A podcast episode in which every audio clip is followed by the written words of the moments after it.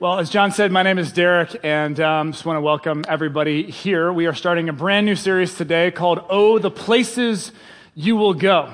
And um, there was a place I really, really wanted to go uh, after my senior year of college.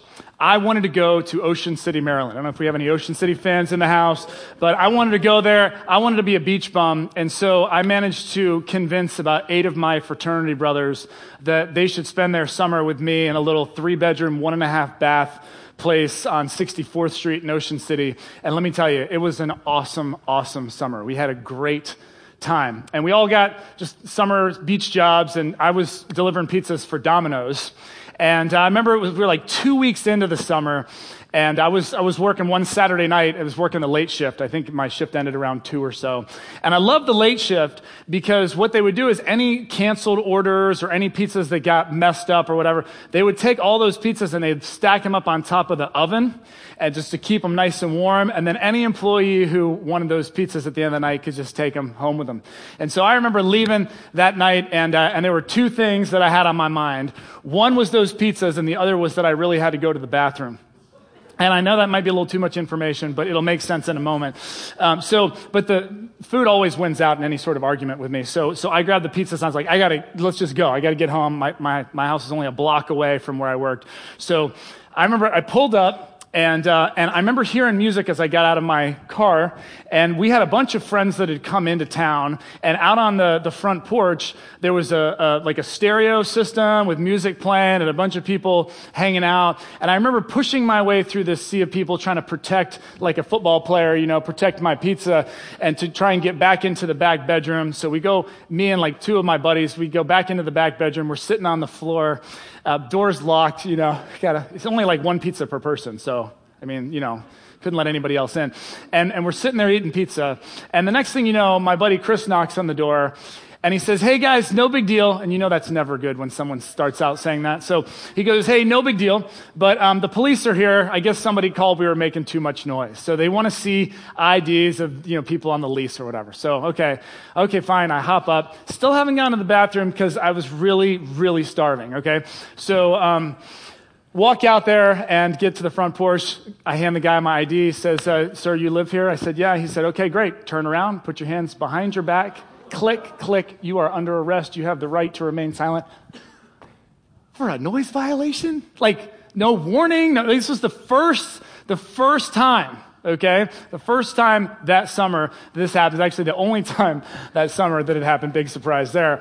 So actually, Ocean City, 1998, you would go to jail for a noise violation. No joke. So um, there were three of us from the house who, um, who were carted off to the Ocean City Jail, which conveniently was just one block away on 65th Street, so that worked out great. And I'm sitting in this detention room, my handcuffed to the wall, and um, while about 20 or so of the finest, most upstanding members of society were sitting with me, as you might imagine, as they took our shoes and our shoelaces and anything we could like harm ourselves with, you know, and getting into the, the garb and mug shots and fingerprints. I mean, it was just like going to the spa or something. It was just fantastic. And so, like, a couple hours go by, and of course, I've only got one thing on my mind, right? I gotta find a bathroom. I mean, I have got to find a bathroom. And I said, Is there any way I can go to the bathroom? They said, You can go right there in your pants if you want. Uh, you can wait until you get into your cell. So I'm walking down. I'm just like, I'm so excited. Finally, after a couple hours, I'm like walking to my cell. Never been so excited to go to a jail cell in my life, but I, here I go. And I'm, you know, I'm walking down.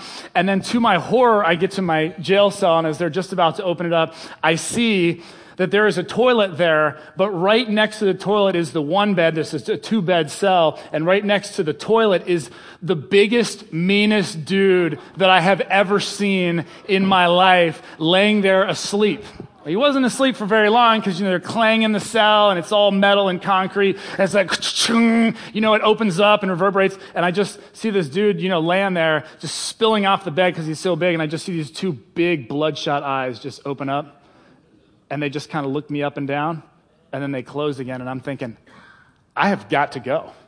I mean, the toilet is right next to the dude's bed. The cell is like, you know, the size of a postage stamp. And so, you know what I'm doing?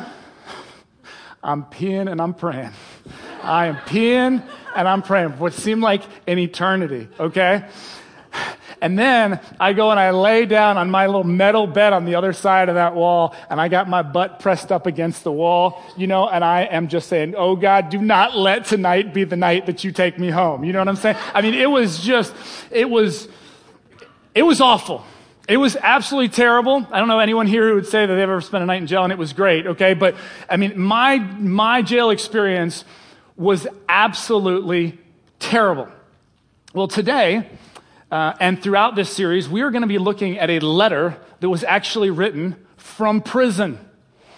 And so we're going to jump right in today and then throughout the next couple of months as we look at this letter, and um, we'll, we'll explain it as we go. Here's how it starts it says, Paul, an apostle of Christ Jesus by the will of God. So this is the author of that letter, the apostle Paul. Many of you have heard of this guy, arguably the, the famous, most famous Christ follower in human history, started churches all over the Mediterranean, wrote much of the New Testament. So here he is saying, okay, I'm Paul, and I'm writing, here we go, to God's holy people in Ephesus. This was, this is modern day Turkey. The faithful in Christ Jesus. So Paul, a follower of Jesus Christ, is writing to other followers of Jesus Christ. That's important for you to know. And then he says, Grace and peace to you from God our Father and the Lord Jesus Christ. Now, this is like kind of the standard salutation 2,000 years ago. It's, you know, hey guys, you know, since, you know, whatever, just greetings. And then where the letter, where he begins his charge to, to um, this group of people, starts in verse 3. And check it out. I just want you to notice the tone. Remember, the man is in prison, okay? He says, Praise be to the God and Father of our Lord Jesus Christ. Does anybody else see a little disconnect there? I mean, we're not talking about like Ocean City noise violation jail here, you know, getting out the next day and getting some community service hours. No, no, no, no, no, no. The reason Paul is in jail is because he has been going around telling everybody in the Roman Empire where Caesar is Lord. He is a deity to be worshiped. Okay? And he's going around saying, yeah, actually, that guy Jesus that you guys killed, well, he's not dead. He's alive. He actually is God. And he's the Lord of the land, not Caesar. Well, that's going to get you in trouble real quick. And in fact, he's in prison in Rome, and basically he's on death row. I mean, he knows what's coming. You just knew what was happening in those days. You were on a hit list. And so this man is basically imprisoned, waiting to be killed. And here he is Praise be to the God and Father of our Lord Jesus Christ. How in the world can you be so joyful in jail? We're going to talk about that today. So, as I said, this series is called Oh, the Places You Will Go. And I'm going to tell you, if you're going to want to hang with us for the next few Sundays, July and August and into the beginning of September, this letter will take you places in your life. I am not kidding around about this. So today we're going to do the first half of the first chapter. And then next week, this letter is going to take us to new places in our relationship with God as we finish out the second half of chapter one.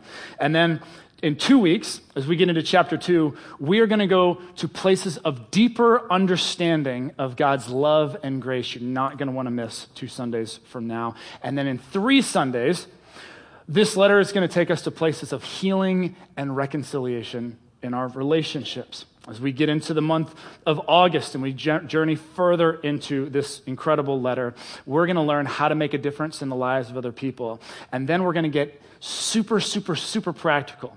And the letter really just starts to spell out for us how do we live this life well? We start to get into some topics like how to have a great marriage, and how to be a good parent, and how to be good to your parents and finally, um, early September, this series is going to culminate with the final chapter of the letter that is talking all about how do we find the strength that we need for the journey, that strength that endures. And so these are the places that we're going to go. But here's the deal we will not get there if we don't start at the right starting point. We will not. I remember um, it was about 10 years ago now that this church began a relationship with a family down in Sao Paulo, Brazil. we had someone at Grace who was from Brazil, from that area, and she introduced us to this amazing couple named Mazinho and Ana Quaresma. And um, great couple. They had three biological children of their own, and they had a great life going. He was a very successful businessman, and uh, and God just rocked their world and basically put it on their hearts that they were supposed to do something about all the homelessness and and all the children on the streets of Sao Paulo, Brazil. And so um, they just started to open up their home, and they started to take in some some children, and um, and God really took things from there. So this might blow your mind a little bit, but. Um, over the past two plus decades, that couple has adopted over 30 children who now have the exact same last name. This is not like some temporary thing. This is like Quaresma. You are part of this family. You are adopted in to this family. A lot of them are grown and gone, but a lot of them are still, uh, still living at home and, and going to school and, and doing all that great stuff. And so we were just so inspired when we heard about Ana and Mazinho and, and the work that they were doing. And so um, church began supporting them. We actually continue to support them every month uh, to this day currently. And um, so we wanted to go down and, and meet this family. And I was really privileged because I got to be a part of that first team that went down to see them. And so um, I was arranging logistics and stuff, and I found this great group flight. Speaking of the right starting point, I found this great group flight, and um, I can't remember which airline it was, but one of the big ones. And they basically like gave you a reduced rate, but you had to have everything kind of predetermined, no transfers, like no nothing. It was all really by the letter of the law. So the flight was like a 7 a.m. flight out of uh, Reagan, and so we're figuring first flight of the day, you know, three hours. We could probably kind of fudge that a little bit, you know, two and a half, get there around 4.30. So, so okay, team, get there at 4.30. So we all show up to Reagan. Well, actually, all but two of us who slept in or I don't know what happened, but, you know, we were two people short. So I go up to uh, the first ticket agent. Uh, we didn't even get into the line or anything. And I just said, look, we got this group flight. Um, we don't have all of us here. Can we start to check in? And they said, absolutely not. You cannot check in until every single person from your team is here. Okay? So we're just hanging out. We're texting and calling and whatever. And okay, yeah, sorry, we're coming, we're coming, we're coming. So an hour goes by. And finally, these last two people from our group come running in the doors. Okay, sorry, sorry, we're here, you know, carrying all their gear with them. we we made it, sorry, sorry. So, okay, great. So let, we all hustle up to, to the ticketing agent. And I say, okay, we're all here now, we're all here. She says, great. Where are you headed to? And I said, we're going to Sao Paulo, Brazil.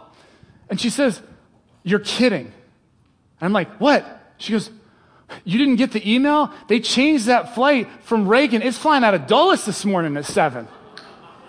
oh, man. I'm like, Are you serious? Are we going to miss the flight? She's like, I don't know, but you better go. So I'm telling you, I have never seen a group of a dozen people move this quickly in my entire life with full bags and everything else we absolutely hightail it to Dulles. I mean, we were heading down 66 on the Dulles Toll Road, and it was like a NASCAR event. You know what I'm saying? I mean, so, so we, we just busted over to Dulles. We come in there, man. We are just blazing a trail. We're getting tickets. We're checking in. Everything, you know, boom, we're going through security. And, and all this is happening, but there's something that was cramping my style about all this. So we had somebody on our team that had the bright idea that what they wanted to do was they wanted to get t-shirts made up for us for our team. All right. And I got to tell you, I am, I am not in favor of the t-shirts, um, on mission trips because first of all, it's not really about us. You know what I'm saying? It's about the people we're going to serve and it's about God ultimately. So I'm, I'm kind of philosophically not there, but the problem was this person had the great idea and it was very generous of them, you know, and they just went ahead and got them produced. So can we see that picture? So they get these t-shirts produced. You know, there it is. Grace, Community, Church, Brazil, 2005. Like, boom, poster right there, right? Now, here's the thing. I got one thing on my mind, and it's not being a good Christian, okay? I'm just trying to get to the gate. That's all I'm worried about. I don't have time if I knock over some old lady or some little kid to stop and like check and see if they're okay and can I get you anything? I'm so sorry. You know, can I pray for you? I mean, I don't have time for that. We got, we got a flight to catch. All right. So this is totally cramping our style as we're trying to get some of you, some of you know, you've taken that bumper sticker off the car because you knew that that just doesn't work in DC. You know, you got places that you need to go. And so anyway, it's driving me crazy. So we finally get there. They're holding the plane. Like we get to the gate, you never know. You know, they're holding the gate for us. They're holding the gate for us. So we walk on a plane and here's the best part. Have you ever been on a flight where you're on and like you know there's something that's holding it up. Like there's some reason why they haven't closed the door. And you're sitting there going, who in the world is that inconsiderate? Like that they could be that unorganized. Here we are and I got my next connection and it's going to be tight. Where that, why are we not closing that door? And then all of a sudden somebody walks on. You're like, okay. And here we go, baby. Grace Community Church, Brazil, 2005. Don't ever wear those t-shirts, okay? Okay, it's just not a good idea. But here's the cool thing we made the flight, we, we, we made it. Feel free if you want to answer that phone, it's cool. All right? We made the flight, and, um, and it was all good. The trip was an incredible success. The reason I tell you that story is for this reason. We were not going anywhere out of Reagan National, were we? I mean, there was no way we were going to keep our agenda, our itinerary. We were not getting to Sao Paulo that day from that airport. The only way that we were going to make it to Sao Paulo, Brazil, was if we got to Dulles. That was the correct starting point for us. And I got to tell you that in this journey that God wants to take us on, the places He wants us to go, we must have the right starting point. We start out talking about Paul, this guy joyfully writing from jail. The reason that Paul has joy in jail is because he has the right starting point. And you say, what is that starting point? I'm so glad you asked. We're going to look again at verse 3, the rest of that verse. So we read the first part. Praise be to the God and Father of our Lord Jesus Christ and then here he goes, who has blessed us in the heavenly realms with every spiritual blessing in Christ. The reason that Paul can be praising God and can be so joyful it's not for his earthly circumstances. You notice he's saying he's blessed us. How? With every spiritual blessing. Our earthly circumstances aren't always going to work out the way that we have kind of mapped them out in our own mind. But he's saying, but God, I thank you for the heavenly realities, the spiritual blessings that I have. And then he says that those blessings, and this is pointing to our starting point, are in Christ. See, the reality is that Jesus Christ is our starting point in the journey. Because the reality is this if we think that we are going to get all the places that we want to go and all the places that God wants to take us. If we're, if we think we're going to do that in our own strength, with our, just our own willpower and just mustering enough grit and determination to overcome those obstacles and that adversity that comes in our way, and once we get discouraged, if we think that just kind of in our own strength and in our own power, we're going to be able to do that, we're not. This letter that we're going to be reading over the next few weeks is packed with so much wisdom, you guys. So much practical, good stuff that we can apply to our lives. But I'm telling you, if you're just going to try and take those principles and just apply them in your own strength, you cannot get there from here. You are sitting at Reagan National Airport when you must be at Dulles International Airport. The reality is this God never intended us to do this journey on our own. Never did. We are made for relationships with other people, and we're made for a relationship with God. And that is how Paul finds joy in jail, and that's ultimately how we're going to get where God wants to take us. Now, from there, Paul expands upon this notion that Jesus Christ is his starting point, his foundation.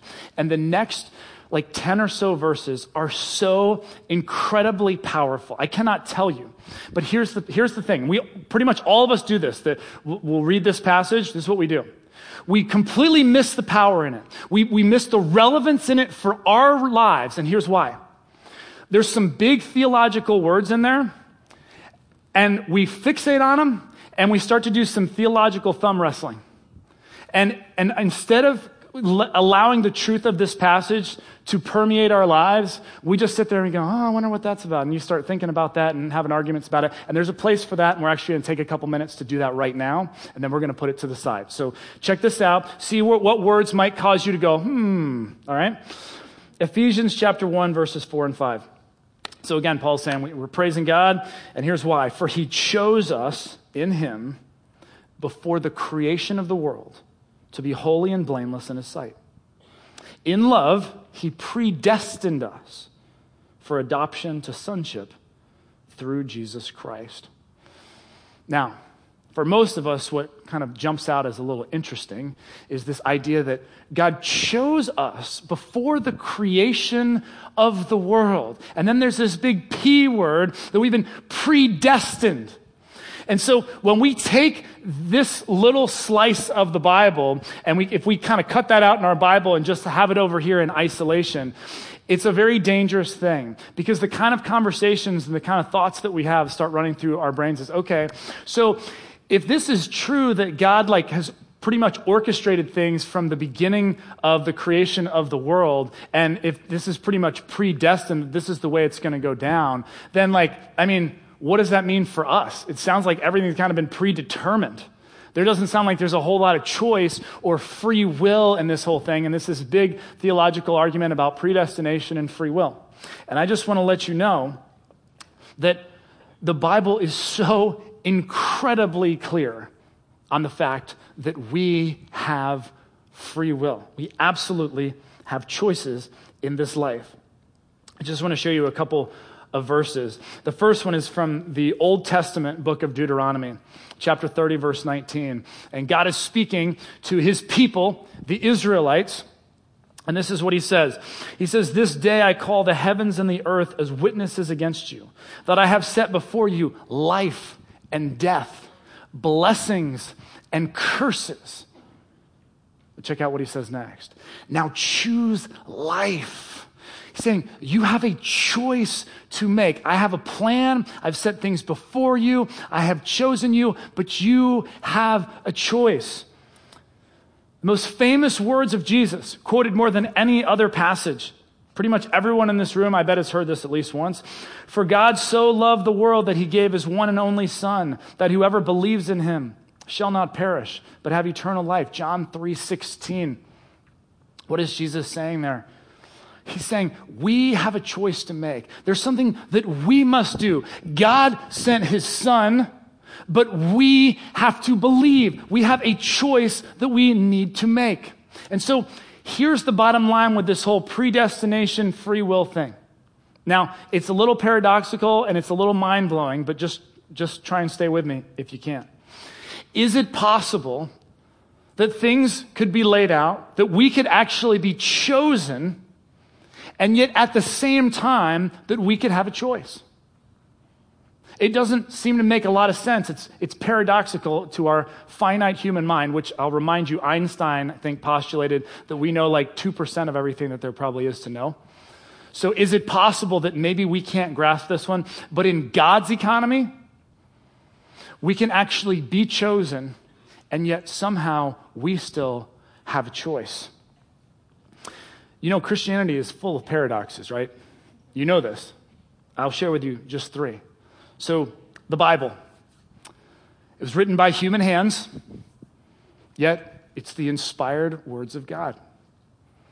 Jesus Christ. He was fully human and yet fully divine. In fact, that's what we talked about in our foundations course that Brian's teaching last week. The whole time wrestled with the humanity of Jesus and what that means for us. How can someone be 100% human and 100% divine all at the same time? That's 200%. That doesn't make any sense. It's a paradox. Last one. Those of us who have put our faith in Jesus Christ. Putting your faith in Jesus doesn't all of a sudden mean that you're just perfect in every way, right? Or does it?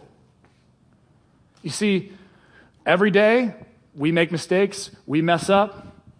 We're not perfect, totally imperfect people, even as followers of Jesus. Yet, we're told that when we put our faith in Jesus Christ, that we are declared righteous. We're declared perfect, blameless in the eyes of God. We're both imperfect and perfect all at the same time.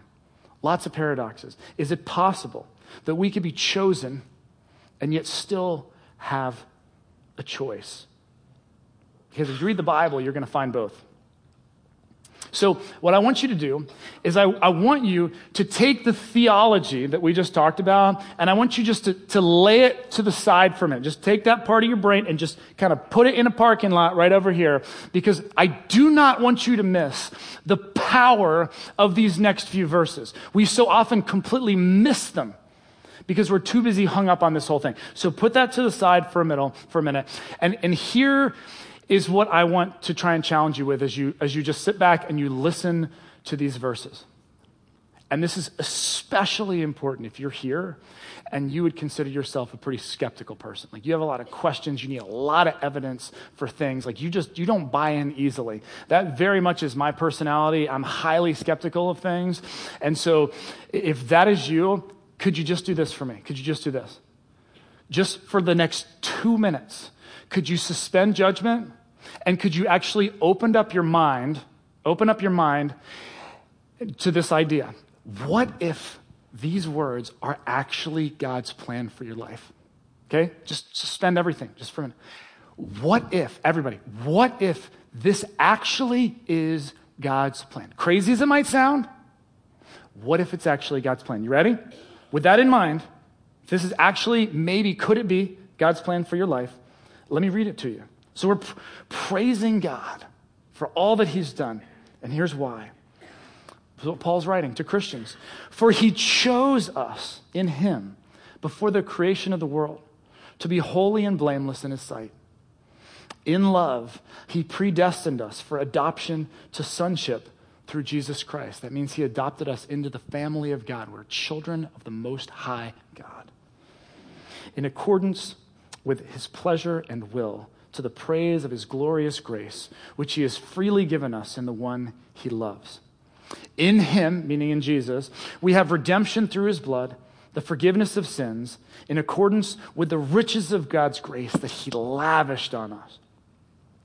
With all wisdom and understanding, he made known to us the mystery of his will according to his good pleasure, which he purposed in Christ. Now, what that means is that if you've ever kind of wondered, God is so mysterious, and I just wish I could know more about God and, and his will for my life, and how does that all work? And could God just you know, show me? Well, he has shown us. He's actually come down to this earth, taken on human flesh to show us himself. That's what he's saying there. Purposed in Christ to, to make clear his will and the mystery of who God is. And then it says, when you believe, when you believe in Jesus, you are marked in him with a seal, the promised Holy Spirit. And this is simply what Jesus promised us. He said, if you put your faith in me, if you will just admit that you can't do this all on your own, you can't get to heaven all on your own, if you would just put your faith in me, and surrender your life to me, he promises us his spirit, the spirit of the living God to reside in us, to take us places we could never go on our own. So it says, we are given this promised Holy Spirit, who is a deposit guaranteeing our inheritance, that's meaning heaven, until the redemption of those who are God's possession, to the praise of his glory. Powerful stuff. Let me just tell you, if you're here today and you've been wrestling, you've been trying to figure out, you've been wondering, you know, why am I here and what am I doing and what is the reason for all this? I want to tell you something we are not the result of some cosmic accident. We're not. We are here on purpose for a purpose. Bottom line. And we have been created for a relationship with God. We have been adopted in, we have been chosen by the Most High God to be His children. Do we have a choice to make? Absolutely, we have a choice to make. Have we been chosen? Yes, we have been chosen to be adopted into God's family. You know what the most awesome thing about that Brazil trip was, besides actually making that flight? Just being around that family. Like, we went down there to do some work and all that stuff, and that was great, okay? But it was one of the most powerful experiences I've ever had in my life because I don't know if you've had a time when you just, it was like the Spirit of God was just palpable. But this was one of those moments for me. So there's just kids everywhere, man. You know, it's like a sea of chaos, all right, down there. Organized chaos. But I've got to tell you, okay, knowing where many of these kids came from, and I didn't know all the details, didn't want to know all the details, but we spent a day kind of touring around the streets of some of the worst parts of Brazil. And then we arrive at the Quaresma house. And you guys, the smiles on these kids' faces. We had a guy on our trip was just clicking photographs, and uh, these are actual pictures from the trip, actual pictures of Quaresma kids. And I am telling you, this isn't like a smile for the camera, you know? No, no, no, no, no. This was this was just this was just the whole week.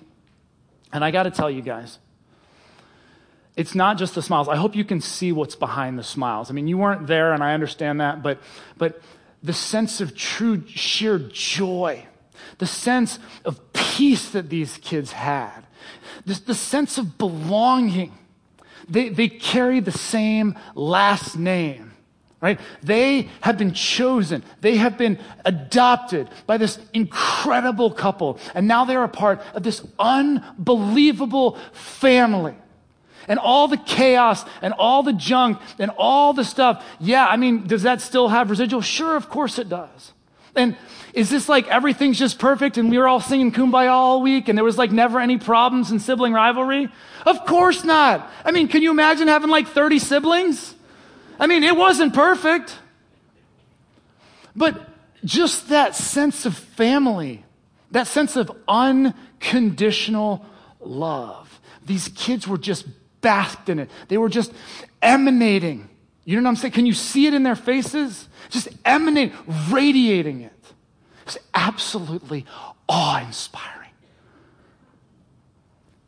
And their story is our spiritual story. And this is crazy. And some of you, like, you can't even wrap your mind right now, okay? It's okay. But we are adopted children of the Most High God. I don't know, you know, what your experience was with your earthly parents, your earthly father. I don't know what your childhood was like. But I'm here to tell you that there is a heavenly father, and he is absolutely crazy about you. He loves you because he actually made you. And I want to tell you something. Those Quaresma kids, the reason that they were so joyful and just so just peaceful and wonderful was because they were home. They were truly home. And there are some of you who are here this morning and you've been wrestling with who Jesus is and you've been wrestling with, with God and, and, and it's been a battle. And, and there's a lot of stuff that goes into that. And I just want to tell you that maybe today is your day to come home. Maybe your day, today is your day where you just say, you know what, I, I know that my Heavenly Father has arms outstretched. And maybe today is the day where you're just going to stop fighting it. We're just going to come home and experience this unconditional love and grace. And I'm telling you, there's nothing greater. It doesn't mean that every day from, from this moment forward, when you make that decision, it's going to be all wine and roses, you know. It's just all going to be pretty. It's just this cakewalk from here. Oh, no, Jesus was clear. In this world, you're going to have trouble, but I've overcome it. I've overcome it. And so there's still going to be earthly circumstances, but we're talking for a minute about spiritual blessings and realities. And there's joy that can transcend that and peace that can anchor you in the middle of a storm. Maybe today is your day to come home. I encourage you to do that. And this, this is our starting point in our journey. I want to leave you with one last question, and then our music team is going to come up and close us with a song that's inspired by this passage, actually. And here's the question Which airport do you find yourself in? So, I find that if I'm not careful, I will I will be at Reagan National. and I'm trying to do it all in my strength. I'm just trying to muster enough determination and grit and will and passion and everything just to do it on my own. And I, I, put my faith in Jesus a long time ago. So I'm not just talking to those of you who are still kind of wrestling with, with accepting God into your life and what that looks like. I'm talking to those of us who maybe did this a long time ago. But it's real easy to do that and think, cool, I got my ticket into heaven and I'm good. And then you're just doing it in your own power, you're doing it in your own strength. Prayer is an absolute last resort when you're running, running into problems. This is not the airport that ultimately we're going to get to go to the places that God wants to take us. It's over here, this airport. You got to come to Dulles, okay? If you have baggage from Dulles, scars, you know, bad experiences, just put that to the side. It's cool, okay? Because Dulles Airport, as we say, God, I do need you, as we sang just before this message started. I do need you. I can't do this all on my own. I need your spirit to help me. That's our starting point. That's where God is going to take us places that we cannot go on our own. We can be the husbands and the fathers that we need to be. We can be the girlfriends and the sisters that we need to be. We can be the kind of people that God wants us to be. But we can't do it from Reagan National. We got to get over here to Dulles. It starts by saying, Jesus, I need you. You are my starting point. Let your spirit come and help me to do what you want me to do. So the team's going to play this song. It's, uh, it's a great song. We sang it the first song of the opener. It's called Adopted by the King, inspired by this text. And here's what I want you to do. There's two groups of you in this room. The first group of you, you'll hear these words, you'll say, Yes, I believe that, absolutely. And here's what I want you to do I just want you to praise God. Maybe not for the earthly realities. Maybe you find yourself in a prison cell experience right now in your life, metaphorically. But hey, we can praise God for still what He's done for us. And I want you to stand and do that, okay? The second group of you, you're still trying to figure this whole thing out. And maybe instead of singing, you just sit there in silence and you're just praying, God, I want to I wanna be there. I want to be praising. I want to be focused there. I can't. I can't get there. We got a prayer team that's going to be standing right up here along this wall. They'd love to pray for you about that or anything else.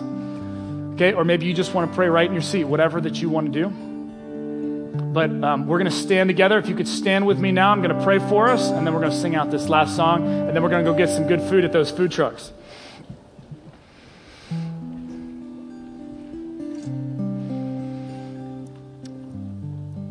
God, we just want to say thank you because you are a God who wants to take us places. Lord, there are places that you want us to go. And Lord, it's so easy for us in our own strength and our own mentality to think that we can do it all on our own. God, just remind all of us, remind me, I can't get there on my own. I'm not supposed to do this all on my own. I'm not wired that way. Lord, help us to get from Reagan to Dulles and help us to fix our eyes on heavenly realities and spiritual blessings so that we, just like Paul, may find joy in the jail cells of our lives.